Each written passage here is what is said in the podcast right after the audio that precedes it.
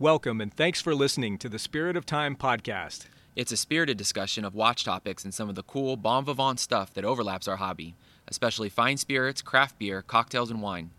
In other words, if it's boozy, smoky, sudsy, or smooth, we'll probably talk about it. Think of it as a watch focused happy hour for your commute. We are your hosts. I am Matt. I'm Greg. Thanks for listening and enjoy the episode.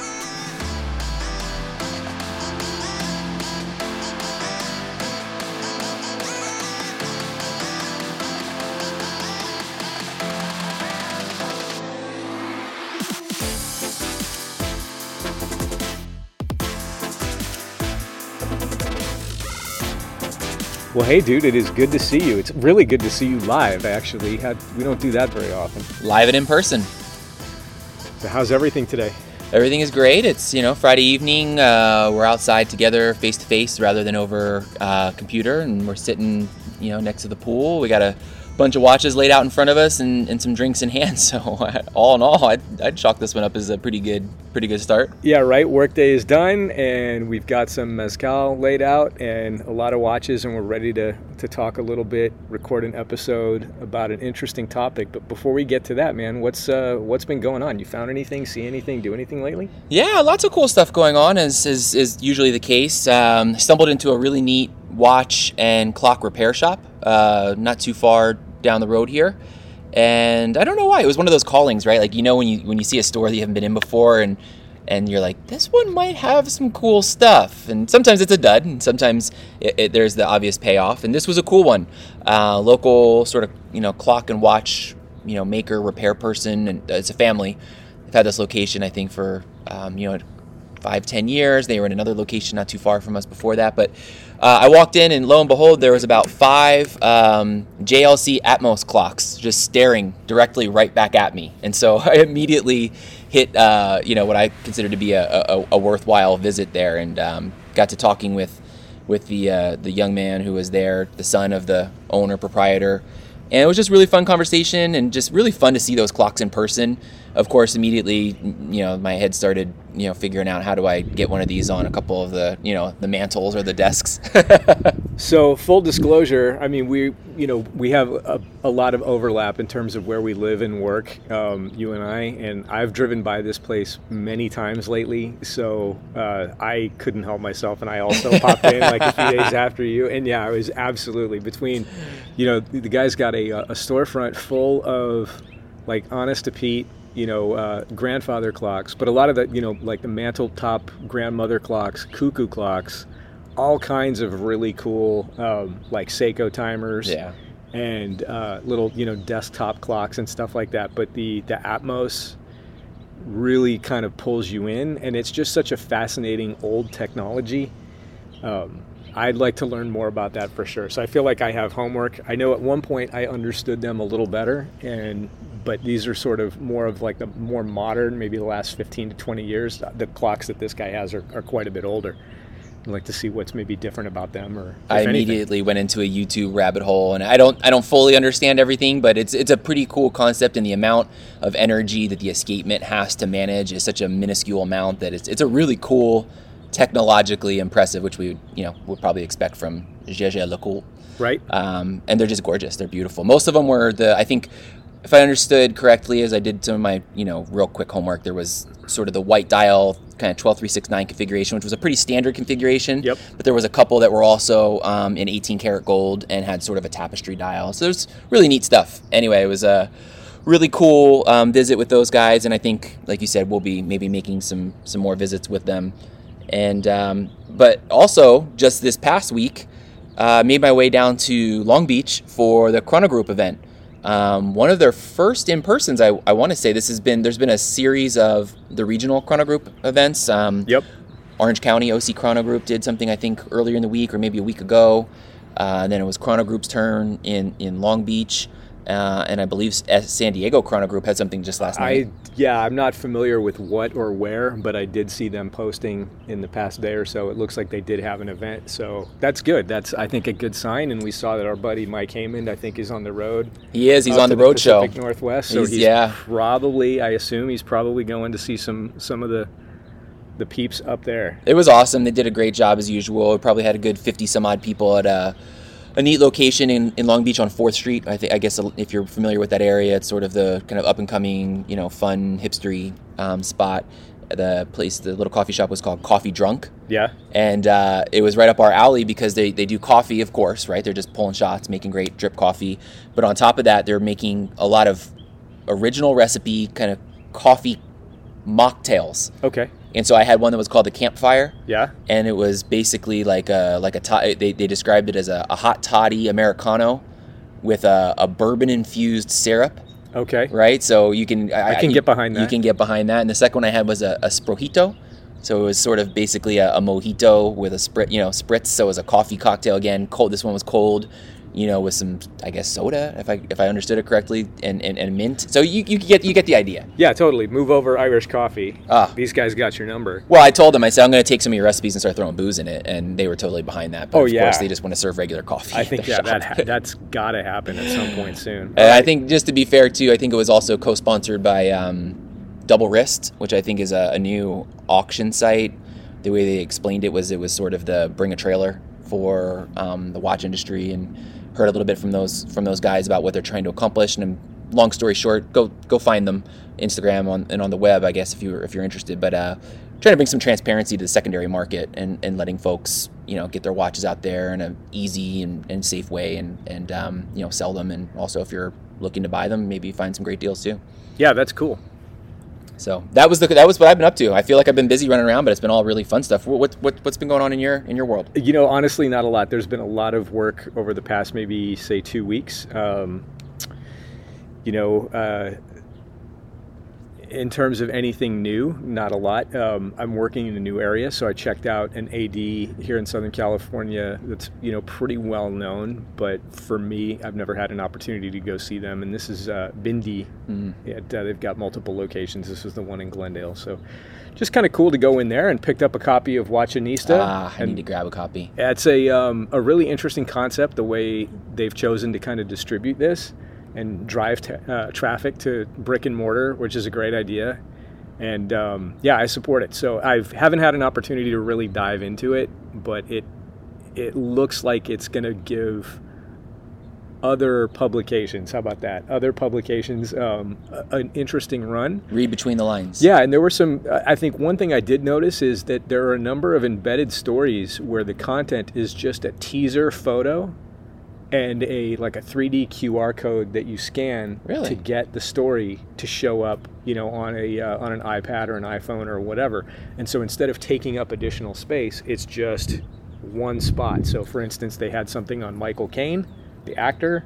There's a single page, you know, of uh, kind of him looking dapper, and I'm, I don't have it in front of me, but if memory serves, it was a, uh, a gold Rolex day date on bracelet, and that was kind of the picture. And then the idea was, you know, you, you take a picture of that QR code, and it brings up the more detailed story, and it kind of walks through his filmography. But a lot of the, the high end watches that he wore, or the highlight watches that he wore, although some of them are pretty high end, um, all throughout you know all the different films that he did and that kind of thing and there were a number of others too so just an interesting way to do that I love it. I think it's a really original way. Um, I saw a funny meme the other day. You might appreciate this. It said um, something along the lines of QR codes uh, comeback of the century. You know, so far, you know, I remember I was talking to somebody about this the other day.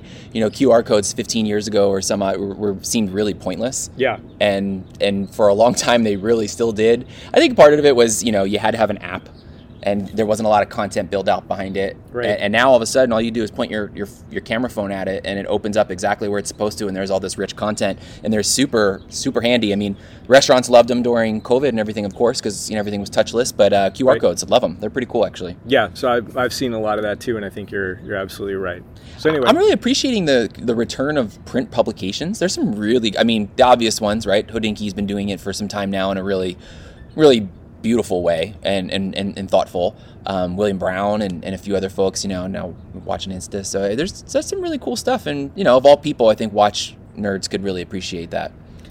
Oh yeah, totally. I think we've all we've discussed it many times. Other podcasts, other you know platforms have discussed it, but there's so much overlap between our hobby and everything from you know luxury travel or adventure travel or whatever, cars, um, you know the uh, the cigar scene, the adult beverage scene. That's kind of where we play a bit. Yeah. Uh, and all of these, you know, hobbies or uh, areas of interest have, you know, in some cases, many like publications of record that Yeah. are really good. Um, so yeah, I agree. I think There's a tactile piece to it too. We like to touch things, right? right. Yeah, I'm much more likely to read and, and pick up something and go through a quick article um, if I have it in front of me in a physical form. So, yeah. Speaking of, what's on your wrist today? So uh, yeah, wrist check today. Um, this is the uh, the Rolex Explorer 2, the Polar Dial 16570 A serial. So this is my Swiss only, and it is off of uh, the gray NATO and on the proverbial bond, not the the true bond like regimental bond, but the um, you know the two gray stripe bond NATO. And this is the full NATO. I have not given it its bris, um, so it is still, you know, completely intact. And I've decided I, I'll sacrifice wearing it a little higher, and I like having the extra hardware. It just looks a little more balanced.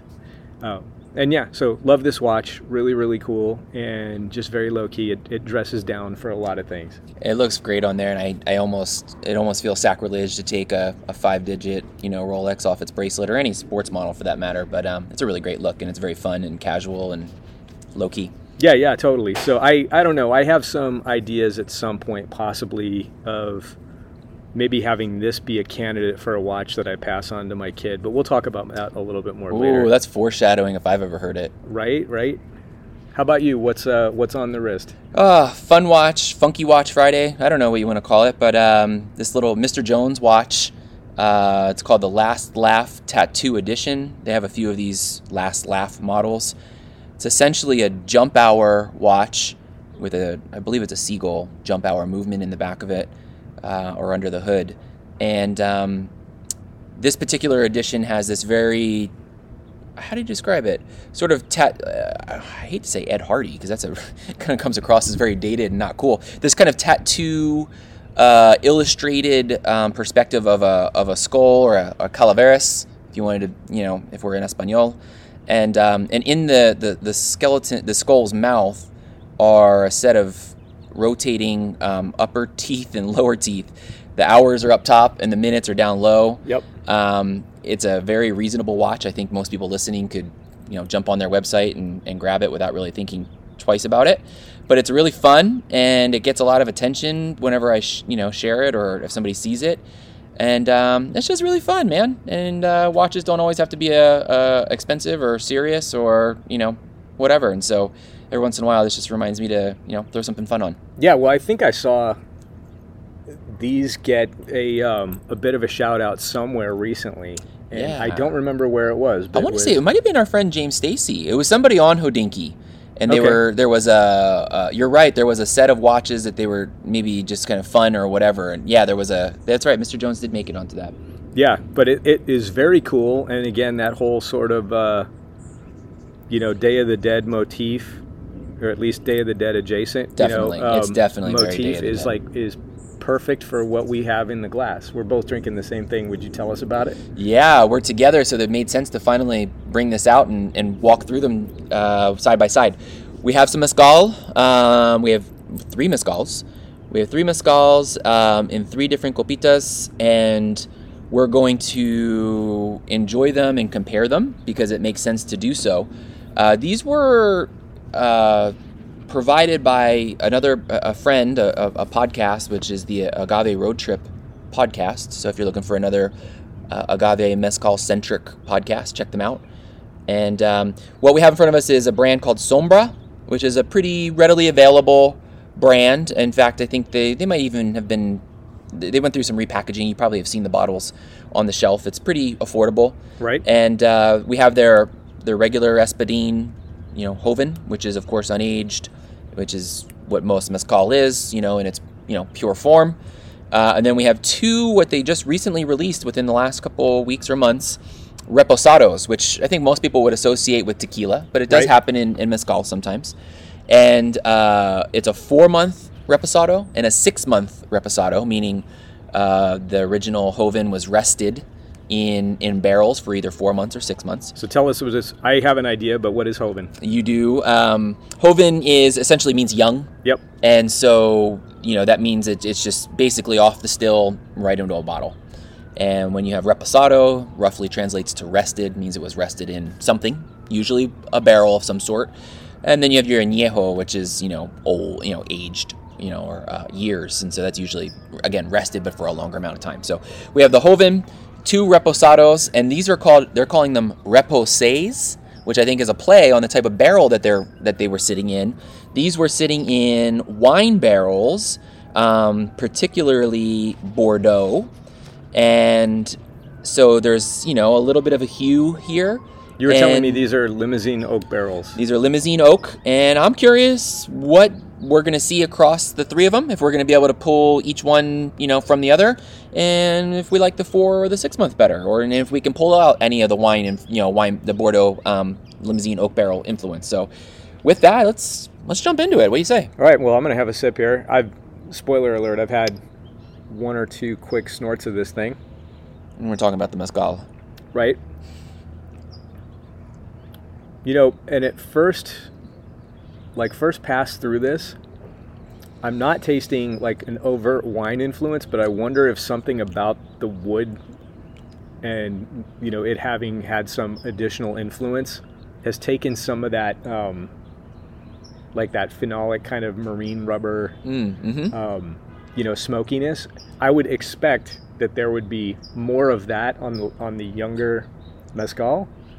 And this one yeah the joven and this one does not uh, does not come across as like overly harsh or smoky at all this is very drinkable Yeah, and I, you know, to be fair, I think this brand is a brand that is pretty accessible. I think you would probably classify it as, you know, mostly a, a cocktail mixer. But we, you know, we're enjoying the Joven right now, and um, it's sippable for sure. I mean, it's, Yeah. it's, you know, I don't think it would hurt in a pinch or to introduce somebody. Certainly, an introductory mezcal. It's got a classic, what you would call espadín profile. The kind of a little bit bright. Um, there's some citrus notes. Uh, you get a little bit of that maybe white pepper on the end, a little bit of a spice kick. It's not crazy. Um, you have a good palate I, it's well trained, which years is of years of practice my years friend. of practice. No, it's forty five percent. I mean, it's got you know, it's got a little oomph. Yeah, there's definitely there's a green note on this. Um, it's a nice vegetal. You know, you can definitely um, taste the origin of the plant. There's a little bit of sweetness. Yeah, Um, as I said, the smokiness is toned down significantly in a good way. I, I still haven't fully warmed up to mezcal the Yeah. way I have with tequila, um, but this to me seems like a really good bridge. And yeah, you're absolutely right. There's I I don't taste it in the mouth, but like as a finish, as I'm getting air over the palate, I've got that like that pepper, you know, kind of feel. So it's I don't know, very good call, really good call. yeah. Let's move to what they would call their four month repose. So this is that again, where we just what we drank, what started there, four months in that in the Limousin oak uh, from Bordeaux, Right. and uh, let's see if what if anything is similar or different. Right off the note on the nose, I'm getting a little sweeter profile. You know, and it's so hard. You know, sometimes you might want to do these blind. You know, you hate to be influenced, but the truth is, you know, you see a label, you have pre, you know, preconceived notions. If you know what the backstory is, you you sort of train your palate to then sometimes match that. But in this sense, I think it was important that we knew what we were drinking.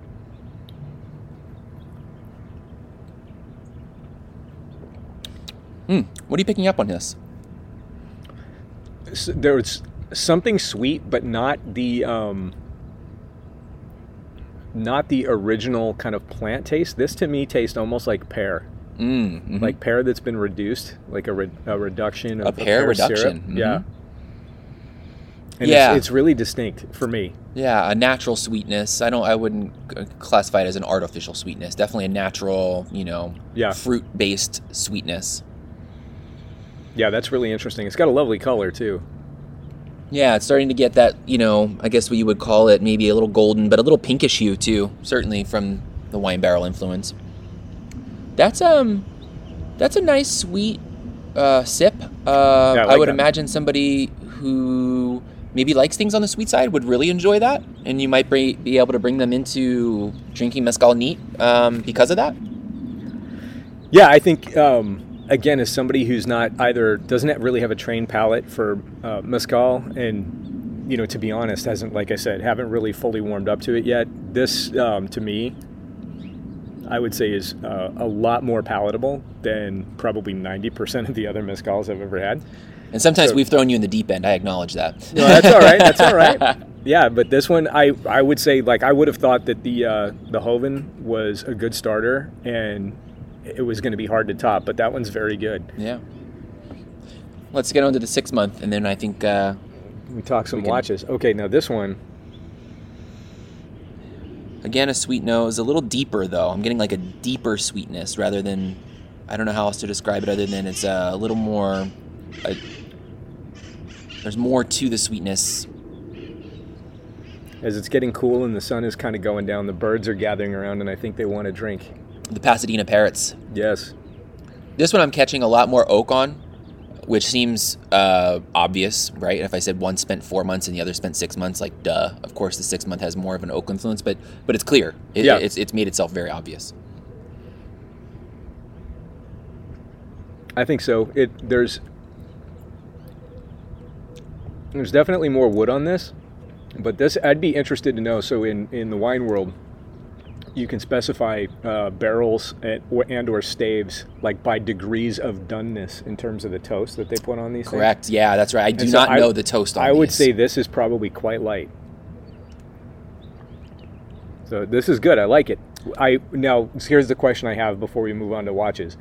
If we take you know photos of this label um, are people going to be able to find this? Yeah, I think they can. Definitely the Joven. I think even it's it's honestly so accessible. You probably find it at like certain grocery all stores. Because I'd hate to go at. through all these and then it's like, yeah, you can't get it. well, I've, I've been accused of that on my personal page of saying, hey, that sounds really great, but you you just broke something out that's 20 years old or that literally nobody else, you know, most people can't access. Thanks for nothing. Yeah, that's unobtainium. Yeah, no, these, lot, these, these, are around. Uh, final thoughts on this. I, I would personally put maybe the four month Reposé uh, above the six month. I think it's just a little bit sweeter, but less oak influenced. Um, but between that and the Joven, you know, could be a toss up depending on what your palate is. If you like it maybe a little sweeter and you're not uh, ready to fully dive into maybe just a, a Joven Espadin. Uh, agree, especially if there's a price differential with the the older bottling. Um, I think there's not much to be gained by that extra, and the uh, the say the four month, to me is more balanced. Yeah, I'd agree. And I, I think that's probably more sippable. And as you say, the Joven, great for uh, kind of a slightly smoky cocktail. Yeah, yeah, yeah, I'd agree with that. Well, Perfect. that's a fun little side by side by side. Um, we don't get a chance to do that too often, but uh, yeah. you know, interesting nonetheless. So, yep. Uh, based off that, what, what, do you think? We got a, a main topic here, a topic du jour. Yeah, and I'm not really sure how we would discuss this, but this is something that's come up in conversation a few times lately between us. Um, I've talked about it before on the pod early on, and it's been something that's come up on some of the um, the other pods, frankly, that we listen to, and we kind of have a slightly different take, and that's the idea of kind of having watches that are acquired or you know purchased or whatever with intention, and that is. Um, you know, to wear and pass down to a kid. So a watch as an heirloom, and you know, what kind of strategy should you pursue? What kind of uh, uh, brands might be good choices? Um, and yeah, how that should be done. I mean, full disclosure, our friends at another podcast, you know, there's uh, one of the guys on that pod has a particular strategy where, you know, with the birth of his kid, like number one thing to do is get a watch that comes out that year. Um, that's I think you know pretty cool. Uh, but are there other ways to kind of go about this, and what you know what are you doing? What am I doing? Because both of us are sort of pursuing something similar, but completely different. You know, my kids are are not grown, but they're almost almost grown, and I acquired watches for them much more recently, and I you know I went down a different path. So kind of talk about that and, and see where that leads us and see if we can you know fold in a little bit of Rolex versus Omega versus Grand Seiko versus other in this uh, in this conversation. I think it's a super fascinating one, and again, it's one of those. There's maybe a handful of topics that you know the watch fam loves to pour over, and this is one that I think is is, is one of them you know, I, let me just start with where I think I started and where I'm at now, and I'd love to hear sort of your your take on it. When I when I bought my first, what I would call, you know, real watch, right? We love talking about that, especially when you hear somebody's watch journey. What was your first real watch? Um, I think there was an idea that it would go, it would be passed down too, right? There's that sort of heirloom mentality to it. That was, you know, the GMT Master, the, the 16710. And, uh, which I'm going to fondle right here. After that, you know, grabbed a few other pieces. Of course, you know, this has been gone over before, but but by the birth of our second child, it really started to hit me. I think in a different way. Oh, now what? Right? I didn't plan it uh, in my collecting that way, but you know, want to be able to share something with the firstborn and the secondborn. Do you make them somewhat equivalent? How do you how do you approach that? And so I've been racking my brain over this, quite frankly, for about three years now uh, give or take. And I've vacillated a few times. Oh, I almost grabbed this, you know, and I think it would match well, and I think it would be a good, you know, counterbalance. Um, and and right now, I think I kind of know maybe which direction I want to take it. We'll save that maybe for the the grand finale, the sort of you know the wrap up here. But but it also got me thinking, and I've been talking with a few other folks about this, and even mentioned it to you. Um, what if our kids don't care about these things? yeah, I mean, I think that's the elephant in the room for a lot of us. Um, and I mean, I'm looking. The writing on the wall with my kids is that I have one who probably is going to have uh, an abiding, at least casual interest, because she's very much into jewelry and fashion and that sort of thing. Um, and then I have another kid who, and I have two girls, so that's another a little bit of a challenge. It's another wrinkle. Um, so, you know, and uh, that's that's definitely doable. But my my older kid is not really showing signs of anything other than wanting to have something like that to you know because I appreciated it. Yeah. Um, but maybe not the kind of thing that she's ever going to be passionate about or, or starting a collection or anything like that you know, it's the maybe uh, at some point, you know, if they're of a certain age or they spent time with you looking at them, discussing them, wearing them, maybe there's all, all of a sudden there there is a shared interest that's been developed or and or maybe they just always saw it on your wrist. And in my romanticized way about thinking about it that's how i kind of that's how i keep thinking about it. Pops always wore that i remember that. How cool is that? I want a piece of that with me at some point. And that's a very romantic way of thinking about it but i think it's also quite possible. And when you listen to a lot of people in our community there's a lot of origin stories that start that way. Oh yeah. dad always wore you know an omega seamaster. Dad always wore a date just, and I never forgot that. And when I got my hands on it, it meant a lot. And that would be really cool too. Um, ideal situation for sure. Right. Yeah, I think for me, um, I have I have a slightly different origin story, but the it, I think there's definitely no way that my kids have escaped notice. You know that watches are a huge part of like my daily life and you know my hobby and that sort of thing. And so yeah, I think that that is going to be really more. I think the angle um, that I'm I'm taking uh, with the idea of maybe having one uh, watch that I pass to each of them. And I mean, ultimately, realistically, maybe more than one. Like, right? We all, you know, memento mori. But the um, uh, the watches that I've selected for each of them right now, you know, kind of fit their personality. And that's, I think, one thing that I'm sort of happy about, having gotten into watches in a, in a deeper way, probably you know, maybe 13 years ago, mm-hmm. uh, my kids were already born, you know, and had been around and were, were walking around and talking and all that stuff by then.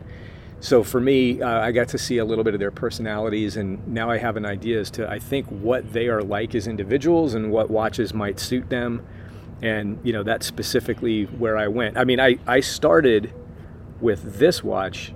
This so again, I'm I'm holding the um, the White Dial Explorer 2 this I think was the first thing that I acquired with the intent of you know possibly passing this on. One, right. it's a it's a Rolex, right? I mean, it's you know obviously in our hobby, a lot of people have something different, but Rolex is kind of the start of it's a big deal, kind of a watch.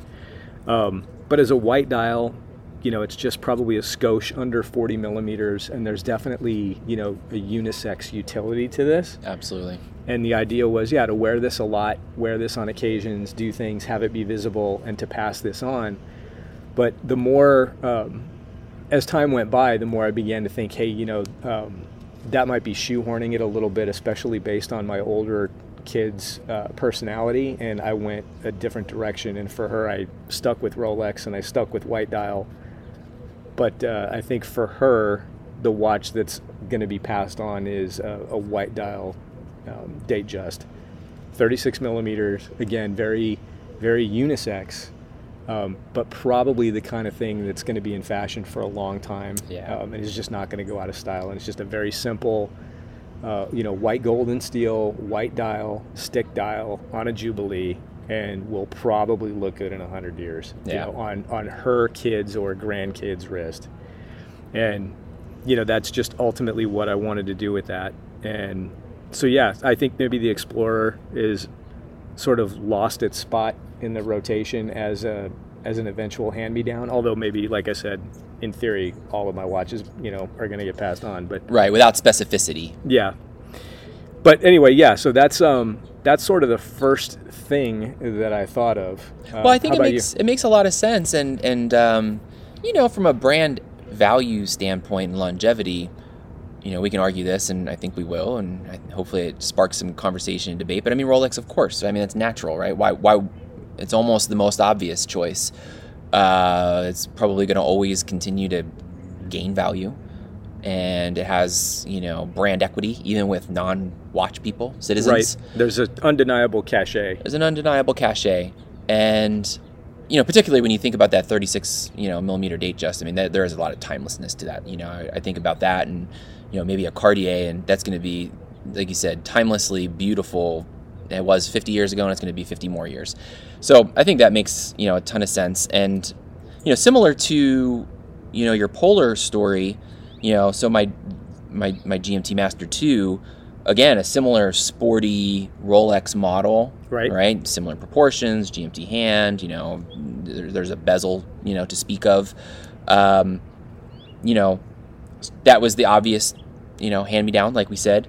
And then i started to think okay well what is equivalent to that right? Well how of a all of a sudden how does one child get a five digit rolex and what is the other person supposed to get do i have to invest in two five digit rolexes Right. or is that not important are we overthinking this um, which has led me on a few different paths on as i think about the second watch it none of them are going to be acquired in the birth year of the child Yeah. none of them are Well, and that's another thing too, right? To um, to nail down, you know, do you how how important is the birth year aspect of things? I have a watch here that I brought. This is a, a birth year watch. This is my birth year watch. Yeah. This is a, a one four five decimal 022 Omega Speedmaster in great shape, thanks to uh, my buddy Jimmy Watch Fiend. Thanks, bro, for the hookup on this one. Um, and you know, this is uh, basically this is a 50 year old watch that's had minimal, you know, service, and it's just you know probably kept in a sock drawer, thankfully.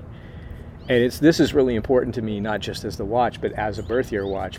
But I don't, you know, I don't know if that's that important, or or is it? Well, it's a great question. I mean, we I think we might even do a whole episode on birth year watches, you know, maybe for ourselves, but it brings up an interesting point about birth year watches too. Like, how do you classify that? There might be different definitions of it, and uh, who knows? I mean, maybe, you know, maybe the case was from a particular year, maybe the dial was from another particular year, maybe the service components and, and, and service parts were from another year. You know, it brings to mind sort of the you know ship of Theseus. You know, if you're familiar, right? It's like that. Uh, thought experiment from old, you know, Western philosophy that, you know, as a ship kind of comes into the port every so often and needs new planks and boards replaced, and all of a sudden the ship is much different than when it first, you know, it made its inaugural, um, you know, inaugural departure. So um, that's a whole can of worms too. Yeah, well, and this this watch is a good example. I mean, luckily this is mostly original and you know unpolished and all that. It's got a, a good, clean, original bezel and dial and everything. But it does have um, at some point, probably you know 15, 20 years ago, it was serviced and got its uh, the chronograph handset replaced. So that's a, a service handset. The original, you know, um, hour and minute hand are are still there, and they definitely look their age. But the the chronograph, like running seconds, and uh, the chronograph seconds are newer, and it's got service pushers and crown. And at some point, probably you know maybe fairly recently, it's got new plexi. Is it? How original is it? I mean, in my mind, this is still, you know, it's the chassis, it's the movement, it's um, it's the It's the things that de- count. It, the design, right? Yeah. So this is a birth year watch for me. But you're right. The, the older these things get, um, you know, by definition, the less likely they are, I think, to be entirely original. So I'm holding your your Grand Seiko Seasons um, spring. Yep, I believe, right? It is. Shun, Shinbun. Shunbun. Yeah, that's the SBGA uh, 413. So it's basically it's it's the pink dial, the Yeah. cherry blossom. What's uh, where does this fit in? So this was um, definitely this was purchased with the intent. If, if I bought the season watch for myself, strictly for myself, based on aesthetics, and there was never any consideration for this going to one of my daughters, I would have gotten the winter, I think. Yeah.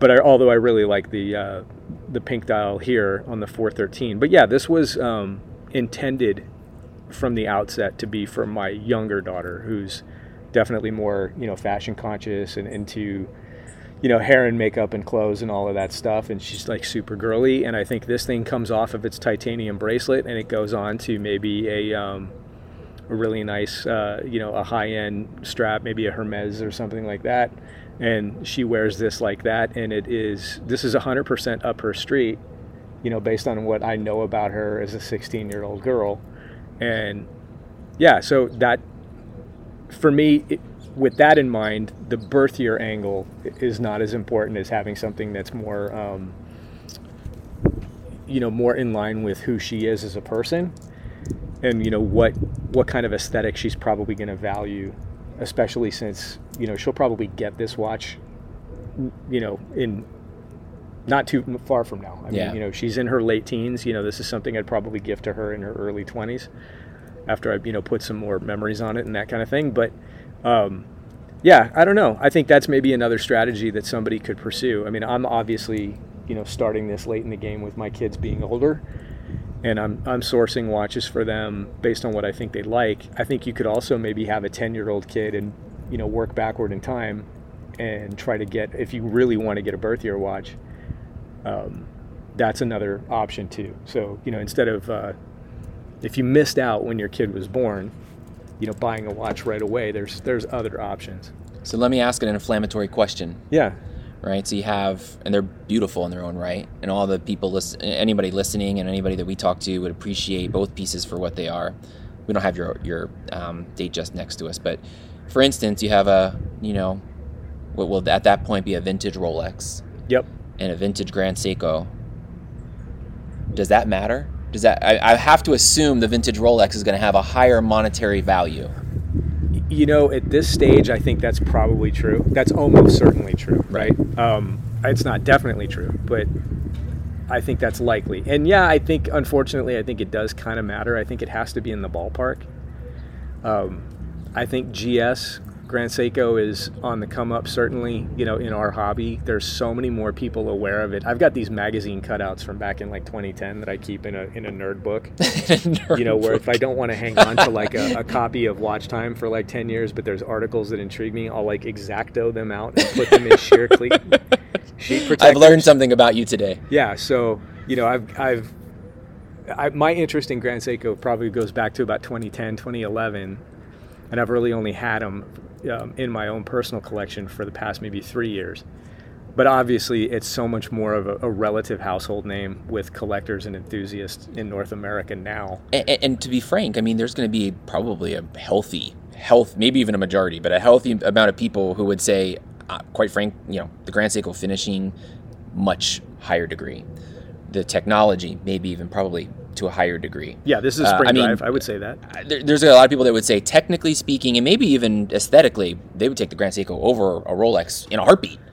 But the truth of the matter is, we're also talking marketplace. We're also talking about brand equity over a long period of time. So that's kind of the point of our conversation, I think. Yeah, totally. Well, and then another thing to consider too is, you know, you're giving your kid, especially if we're talking about something like Rolex or, you know, something even more, you know, far afield in price wise, you know, so if you if you have the means to to do like the print ads, you know, and have the the Patek Philippe that you're um, you know, safeguarding for the next generation or whatever.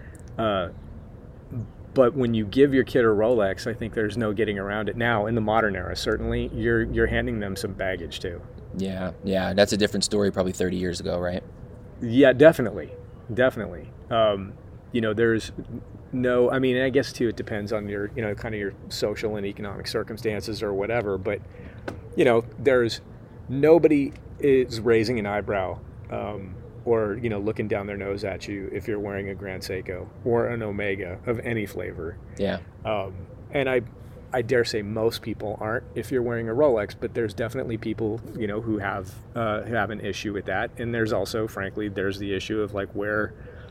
Uh, where does your kid, when they're an adult, you know, work and live, and is it going to be the kind of thing where you know, you know, walking around? I don't.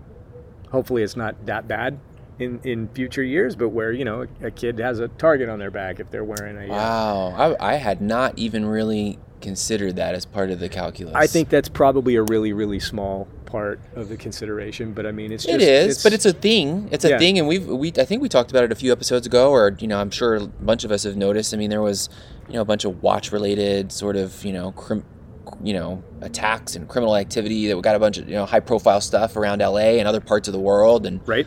uh, I think you'd have a healthy subset of watch collectors or kind of the watch fam who says I don't wear my Rolex certain places anymore. Or maybe 15, 10 years ago I did, and maybe now I'm a little more selective about where I wear it if I travel or you know depending on where I'm going. Yeah, I think that's exactly right, and and that's really for me the consideration is if you know, do you want to pass on a watch that's um, that your your kid would feel, uh, Burdened by. yeah, nervous about wearing. Mm-hmm, And you know, I would like it ideally, even if they're not, you know, watch person. Maybe this is their one watch, and I could see, you know, this Grand Seiko being a one watch for my younger daughter. Um, if that's the kind of thing that she would just wear all the time, every day, and to, in my mind, that would be pretty ideal, right? If I'm Yeah. if I'm passing this down as her dad, who's proud of watches and, and likes this kind of thing, I would love it if she made a point of being able to wear it every day. Um, and I'm not sure, you know, if you can do that with a, a Rolex all the time. You've given me a lot to think about here, 'cause that was not part of, of my, my thought process. And, you know, it's interesting to sit here with these two next to each other because, you know, you and I have been talking a lot as we always do. And, you know, I've got, uh, you know, maybe some designs on, on maybe something, you know, from the Grand Seiko line. And, and part of that thought process was not only personally do I want, do I want that, but also, you know, that might complete the uh, quote unquote two package deal that gets specifically handed down. Like you said, maybe they all end up with somebody, of course, um, you know, but uh, with some, you know, specificity anyway. Right, and without mentioning the model, because I think I know what you're talking about, that the particular model also has a lot of kind of crossover appeal, you know, for a male or female kid. Um, so that would be a good choice. You have you have my support. know, and at the mean in the meantime, we figure out how to move some chess pieces, right, and and, Right. and decide, you know, how the how that all works, and uh, you know, well, it'll end up the the right the right decision whether you know to do it or not for all the the reasons that it you know that it that it will, but yeah, to you know like what we love doing this is what we do as watch you know enthusiasts is we like to you know do these hypotheticals we like to romanticize it we like to sort of plan for the future and we like to we like to hunt we like to always consider the state of the you know the watch box absolutely. And well, I mean, I think everybody agrees. Whether they say it's the most the most satisfying part, but certainly the hunt is super satisfying for Yeah. most of us. It is that opportunity to kind of get immersed and do the research and, and look at stuff. So let me ask you. I mean, I won't um, necessarily ask you to like call out the year of your birth, but if um, have you considered, you know, getting your own birth year watch? Is that ever sort of something that's been a, an intellectual exercise for you? Have you ever tried to do it? Have you done it? i have i have um i've come across I, I, I've, I let that idea surface uh, you know and resurface from time to time and there's sometimes where i'm really hot on the idea i'm like okay this is the next hunt is to find that and then there's other times where i think to myself i don't know if it really matters to me that much and so i don't know where it it's a great question you ask because i'm also as i'm thinking about acquiring maybe something for for the purposes of this conversation i'm also thinking about just how many pieces in general i want to have you know and which you know everybody you know another what great topic is we'll save it for another time the one watch you know the one watch Oh, of course. everybody loves talking about this right and hardly any of us want to actually commit to that and we and we love the the the you know the non-watch the non-WIS person that we come across who's a one watch guy right or a one watch lady and we think wow they really figured it out right Yeah, the person who's got like one, especially if it's a clutch watch. Yeah. I mean, I, I know a guy who's got a oh, I'm going to say it's like circa 1980, 81 GMT Master. Um, so it's not a GM, GMT2, you know, it's um, but it's not the uh, you know earliest iteration. And this guy is a uh, like all of the textbook geek stuff that I'm into. So he's a, a farmer from Central California, um, but his career was in the U.S. Army, and he was a, a an officer in Special Forces, um, and then he went into aviation. So he's you know he was a helicopter pilot. This is definitely your people. Pilot. Yeah, exactly. Um, and that's his basically that's his one watch That's his one watch. and that um, that's the only thing I've ever seen this guy wear. And I'm like, man, if if you only had one, that's a hell of a one. And how like how representative of you know the stuff that he's done. That um, I mean, that's very Cole Pennington adjacent. Yeah, yeah, Yeah. And, and so you know, from that, coming from that uh, context, I've been evaluating lately, and I, we've talked about it before. I do not have a ton of watches. I've you know, purposefully kept it relatively tight, but I've even gotten to the point where I'm like, yeah, maybe, maybe there even needs to be less. Yeah. You know? Well, if you make a few moves to acquire, you know, and bring in this particular Grand Seiko, um, that's that's probably going to be like a two or three for one. Yeah? Definitely, easily, yeah. So you might feel differently once that's accomplished. Yeah, and and, and you know that that sort of I've I've played out this very again romantic idea. I'm like, okay, well, what if I ended up with maybe four watches, ultimately hand down one here, one there, and you kind of end up as a two watch guy. That sounds really appealing to me as an old guy. Yeah, I don't know if I could ever get down to two, but I've, I've thought of being I've thought of being like a three or four watch guy. Sure. And I think that's that is eventually doable. Um, you know, if you if you still kind of cultivate any measure of enthusiasm for this, you know, this hobby, um, I don't know that anybody could ever really get down to one because you'd you'd you'd be constantly jonesing. I would think. Yeah, it's a fool's errand in this community. If you're really plugged in, it's a fool's errand. Yeah. and we love this is the favorite topic of our community. Yeah. but if the truth is, if you're talking about them as often as we are and listening to pods and Yep. consuming all the, con- you're not. You're just you're not. It's very difficult. That's right. So I, I think I've told you once before on the pod about a guy I know. I, I won't mention his name, but um, that's basically what he does. He's got one or two or three, maybe at the most, like significant watches that are kind of in permanent or, or near permanent, you know, rotation for him. And then he's just constantly bringing in like one or two things, keeping them for two to three months, and just you know wearing the hell out of them and getting a lot of experience and just experiencing new watches. But he's very disciplined about moving them on, and so that to me is a, a great way to to do that. yeah. But you just have to really be comfortable with the idea of buying and selling because he's selling probably every 90 days at least. Well, that's I mean that's another way to keep it fun too. Yeah. So I, I like it. I mean it's interesting.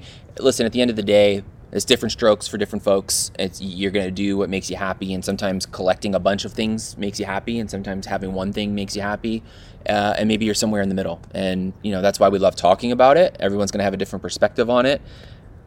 Yeah, I'd be interested to hear from people and you know get a sense of what first of all is this a topic that they're interested in? Do they does anybody actively pursue this if you have kids? Is it a consideration? If so you know what do you do? Do you do like um, you know our uh, our buddy on the the whiskey and watches podcast where you make a point of acquiring a watch from that year in the year of the child's birth and basically bank that watch um, you know, or do you get a birth year watch looking backwards a few years, you know, retroactively? I think for a lot of people, if they come to the hobby after the birth of the kid, that's a no-brainer. That's what you have to do. Right. Um, or do you do like what I do, which is, you know, I've, I've kind of waited to see what the kids are like and, you know, acquire something with the idea that I'll be passing it on to them, you know, not in 18 or 20 or 25 years, but maybe in eight or 10 years. And, but to have something that's a little bit more, maybe, um, a little bit more aligned to them, you know, is something that they're, they're likely to appreciate and like and wear Yeah. Yeah. or some other strategy. Let's hear it. Right. I Yeah. mean, there's um, th- those certainly are not the the only ways to go about it. So we want to hear how everybody's you know skinning their cats. Yeah, for sure, for sure. But not actually skinning cats. I don't want any hate mail from PETA. Don't. Yeah. Yeah, we'll keep that. Let's we'll put our spam filter on. So, well, let, let, us bring it home. What um what's going on? What's something we should look out for? What is uh, some some interesting content you've come across lately? Watch, non-watch related. Love to hear what you've been checking out that's interesting lately. Oh well, what is this is not going to be my recommendation or whatever, but what's to watch for um, is a, a, steel and gold Omega Seamaster. Uh, you know the Seamaster 300 300M um, on my wrist I tried one of those and oh god that put the hook in me i have absolutely no need for it i have the you know the steel black dial and um, that's like a full kit watch for me you know bracelet rubber strap and um, and all of that and but trying that watch with the you know that yellow gold bezel is ugh, hook line, not quite sinker, but no, it's in no, there. No, it's in there. It's it's now lives. Yeah, it's rent free in my head right now. so that's something. Um, you know that is uh, I had not counted on, and that like maybe that'll pass. Maybe that's a fever that'll pass in a few few days or few weeks. But um, yeah, that's one thing. The other thing, though, it, I discovered. So as everybody knows by now, I'm a complete aviation nerd, and there are a few great websites to keep up on things and read and I, I check regularly for something called Hush Kit. So uh, never mind, I won't explain the whole significance of the, what a Hush Kit is, but hey, speaking of Hush Kit, I'm going to put that on this Blue Jay here. Who's our bird spotter? Is that a Blue Jay? It is a Blue Jay. Yeah, he's like right next to us. Anyhow, he's probably going to sing again in a second. But bottom line is, um, Hush Kit, it's a, a great sort of aviation and aviation history website that gets deep into some of the nerdery and the things that I like. And I discovered something fairly recently, and I'm going to actually pull this up so I have this. This is something called The Favorites, and it's a an RAF, so that's Royal Air Force, promotional film from 1960 with a lot of footage of um, the English Electric Lightning, which was a, a fighter interceptor that was employed by the Royal Air Force. And it's this really, you know, weird looking, unusual, like high performance jet from the 60s. The Brits love this airplane. It's yeah. like for them, it's kind of like their maybe the equivalent to like the F 86 Sabre or something. It's just this legendary high performance jet. Um, you know, it protected them from the red hordes, right? Yeah, you know, yeah. And uh, but what was really cool, it's like this is like a video time capsule and it's I would describe it as like a very very low key, almost subliminal like recruiting docudrama kind of thing. I don't know how to describe it, but it's almost cinematic in quality. It's like 18 or 20 minutes and it gives you a sense shut up bird.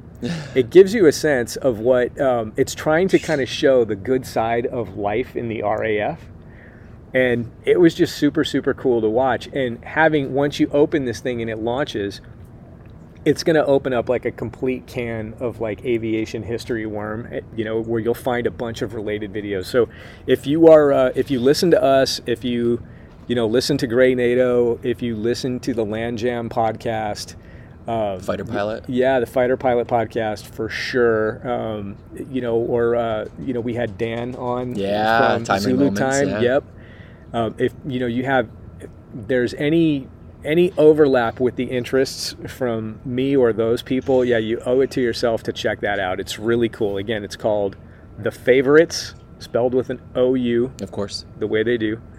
Um, and yeah, super cool. And that has really nothing to do with watches or time or anything, but it's uh, I'm all about it. So I, I'm I'm already queuing that up. That sounds great. I have uh, two, again, not, not watch related, but sort of very much in the uh, interest of our hobby. Um, I read a really cool article on it's it was on online and it might be coming out on their maybe their next print edition um, on the Atlantic, which is always a great publication. Really far, re, you know, ranging topics, but this particular one was on um, Drive to Survive, the Netflix series, right? Which yes. is super hot. Everybody I mean, it's it's got to be one of their top shows. Everybody in the Watch fam is watching, you know, F1 with real, you know, real fervor, right? Yeah, I think a lot of people have an interest in it, and certainly, I mean, even if you don't, um, it's one of those things where I know a lot of people who've watched this, um, the Drive to Survive Netflix property, and they're very much into it. That's me. Yeah, And uh, I did hear recently that it did get like the green light. There, I'm sure they're already they're obviously they're filming it, but um, there is going to be a season four. Yeah. So that'll be great because this is an interesting year. I don't know if you've been watching the races, but it's cool. I haven't yet, and I'm I still catching up a little bit, but it, it's gotten me hooked in. And, and the, the reason I wanted to share the article, and, and you might like this, is the whole preface was that Netflix and, and specifically, you know, Drive the Drive Show, um, they brought people in, particularly non-Europeans, into a sport in a really interesting way that the four major American sports have not been able to do. Right? So Yeah. there's all of a sudden a huge American interest in racing, partly driven, partly, I'm not saying, you know, entirely, but partly driven by the success of this Netflix show and because of the way that they presented the sport, presented the personalities, you know, and also the way the sport presents itself, where the American sports are very buttoned up, right? We always control, you know, the PR, always control the marketing. We're, you know, very, you know, formal, and you know, and and, and racing is not that way, right? The, the personalities are part of the beauty of it. Yes. I mean, I think longtime fans would probably say that now Formula One is is super buttoned up compared to the way it was like in the 60s, 70s, 80s. Interesting. Okay. But um, that's how I don't know that that's necessarily how it is on the inside of the paddock behind the scenes. But at the same time, without this Netflix series, unless you really, really followed like the the the in depth like specialist media, Which many of us did, and not Yeah. not to pretend that this is you know the only Right. entree. but yeah, you would never know, eh, you know, a lot of the sort of the ins and outs and the, um, you know, the dramas and triumphs and tribulations and kind of what's the things that are on the line in in some of these um, these teams, some of these you know companies. There's sponsorships coming and going, and Yeah. you know had these, these massive effects on teams, um, you know, chances, and yeah, I think this the season four is going to be phenomenal because this season is um, is a real, real. It feels like it's a kind of a turning point, Yeah.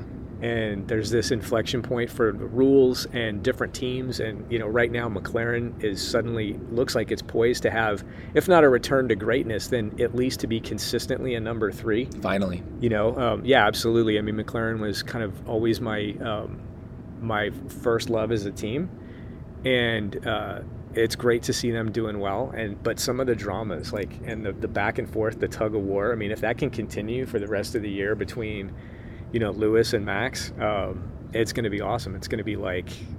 You know the 1976. se- I think it was 76, but you know, and it's become appointment viewing, right? I mean, you can't miss it if you're really into it now and you're, Yeah. you're live. And so, anyway, check out the article. I think everybody here would love it too. Um, we'll link it maybe in the show notes on the Atlantic. And again, the whole point was that you know this show was has really pulled people into a sport that probably really wouldn't know much about it in a way that the four major American sports would die to have, you know, bring new eyeballs. Yeah, and, and the sport needs it. Yeah. You know, F1 really, really, really needs it in order to be, I think, um, not merely competitive, you know, as a as a sports property, but um, you know, as to be to be considered relevant. You know, Yeah. there's so much kind of um, you know pressure on Formula One in terms of you know sort of the, the world greening up and, Yeah, and yeah. social responsibility and that sort of thing. And I personally have no problems with it. You know, I'm I like air racing, which is probably a thousand times more you know noisy and polluting and whatever but um, the the idea that more and more Americans are becoming aware of it um, can only be good for the sport because that's always been an issue you know and Yeah. there's no Americans really you know competing Yeah. Um, and America we're very big on motorsport and you know it's called NASCAR and which I think is gets a bad rep but I, I like NASCAR but it's not as fun to watch. It's just not. Um, but you know the cars and the, the people and stuff are all you know cool. Yeah. but um, yeah this I, I hope this will make, be good for Formula One in general. The last um, piece of content I have is actually a show as well, and uh, he was laugh. I have no. My mother-in-law was over last week, and she'll flip through, and usually she gives me the remote. She says, "Greg, find something interesting." You know, she always says, "You always find interesting things," and she put something on. And I just sat down next to her and I started watching it with her. And first I wasn't paying attention, and then all of a sudden I my eyes shifted to the television. I was dead locked in on what she was watching too. It was a show called Everest Beyond the Limit on Amazon Prime yeah And a number of people probably have seen this. I hadn't been familiar with it. It's from 2007 but it chronicles and there's more than one season i think if i understand correctly Yeah. but it, this first season was chronicling a team as they summited everest in the year 2006 Okay. so it's essentially you know a docu series but it's very much in like the reality television um, mode Yep. and i don't mean to say that that it's you know uh, uh, uh, produced in a certain way or uh, uh, that they're re-recording things for not like an mtv reality show i just mean it's a reality style show week to week you know episode to episode is builds on the previous episode and Yep. they're you know the, it's a group of maybe uh, six or eight um, people who are summiting Everest with one particular climb, you know, outfit.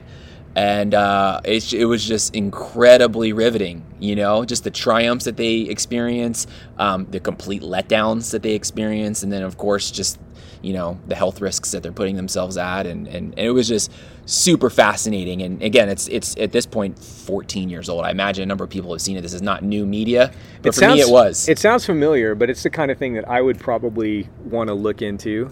Um, that's, uh, I think the last time around I mentioned the horn. Yeah. And, you know, that's um, a similar kind of a thing. And yeah, um, I'll check that out for sure. super cool. I mean, one guy, the, I'm not giving anything away, but you know, one one gentleman is asthmatic, Yeah. but he decides not to use any air as they as they Yeah. approach the He's peak. got no O2. no O2, and it was important to him as an asthmatic to, to do that accomplishment and show other asthmatics that they can do it too. And you know, so he's going through his his physical challenges of trying to accomplish that. I don't think it had been done maybe at the time or something. You know, again, Yeah. this is older. And another gentleman had double double amputee Oh, wow. from a climbing from a climbing accident. That's incredible. and he's attempting to, to, to peak. It's a, it's a really fascinating, you know, people story yeah, for sure. end of it. But obviously, you know, a lot of people in, in our in our community love, um, you know, climbing and, and, and expeditions and, and things like that. So Adventure sports and watches. that's it. Yep, yep, like peas and carrots. well, what do you think, Matt? Well, I think uh, this has been a good ad hoc talk. It's um, it's good. I know we have some guests lined up. We had a, a kind of a, a catastrophic failure on the last recording, so but we'll hopefully get that uh, that guest. We won't say who, but we'll get that person hopefully uh, rescheduled in the next you know one to three weeks, and then just um, I think we've got a bunch of stuff actually really lined up. Um, possibly another. Uh, Beer ride share with our friends at the Out of Time podcast. And the wheels, you know, our wheels, pun intended, I guess, on the bicycle ride, but our, our, our wheels have been turning a lot, and we're thinking, you know, maybe there's some fun ways to expand content. You know, uh, we love the pod, and it's going to be our main vehicle, but maybe there's other ways that we can continue to engage people and drive conversation and um, sort of, you know, flex, uh, you know, our, our creative side if we have any. I don't even know if we do. I'm, you know what, uh, I'm minimally creative, but I'll I'll work on it. But no, yeah, absolutely. I think that's a good teaser. You know, there's um, watch this space, more stuff coming, and it should be fun.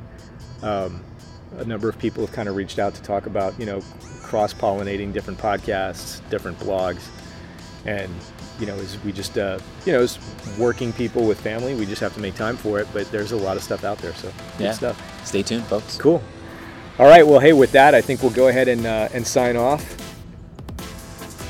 And everybody, hope you guys enjoyed the episode. Thanks for listening. Cheers. Hope you enjoyed the episode. Don't forget to rate us on your podcast platform of choice. It really does help. You can find us on Instagram at Spirit of Time Podcast and contact us at spiritoftimepodcast at gmail.com. As always, please drink responsibly. Thanks again for listening. We'll see you next time.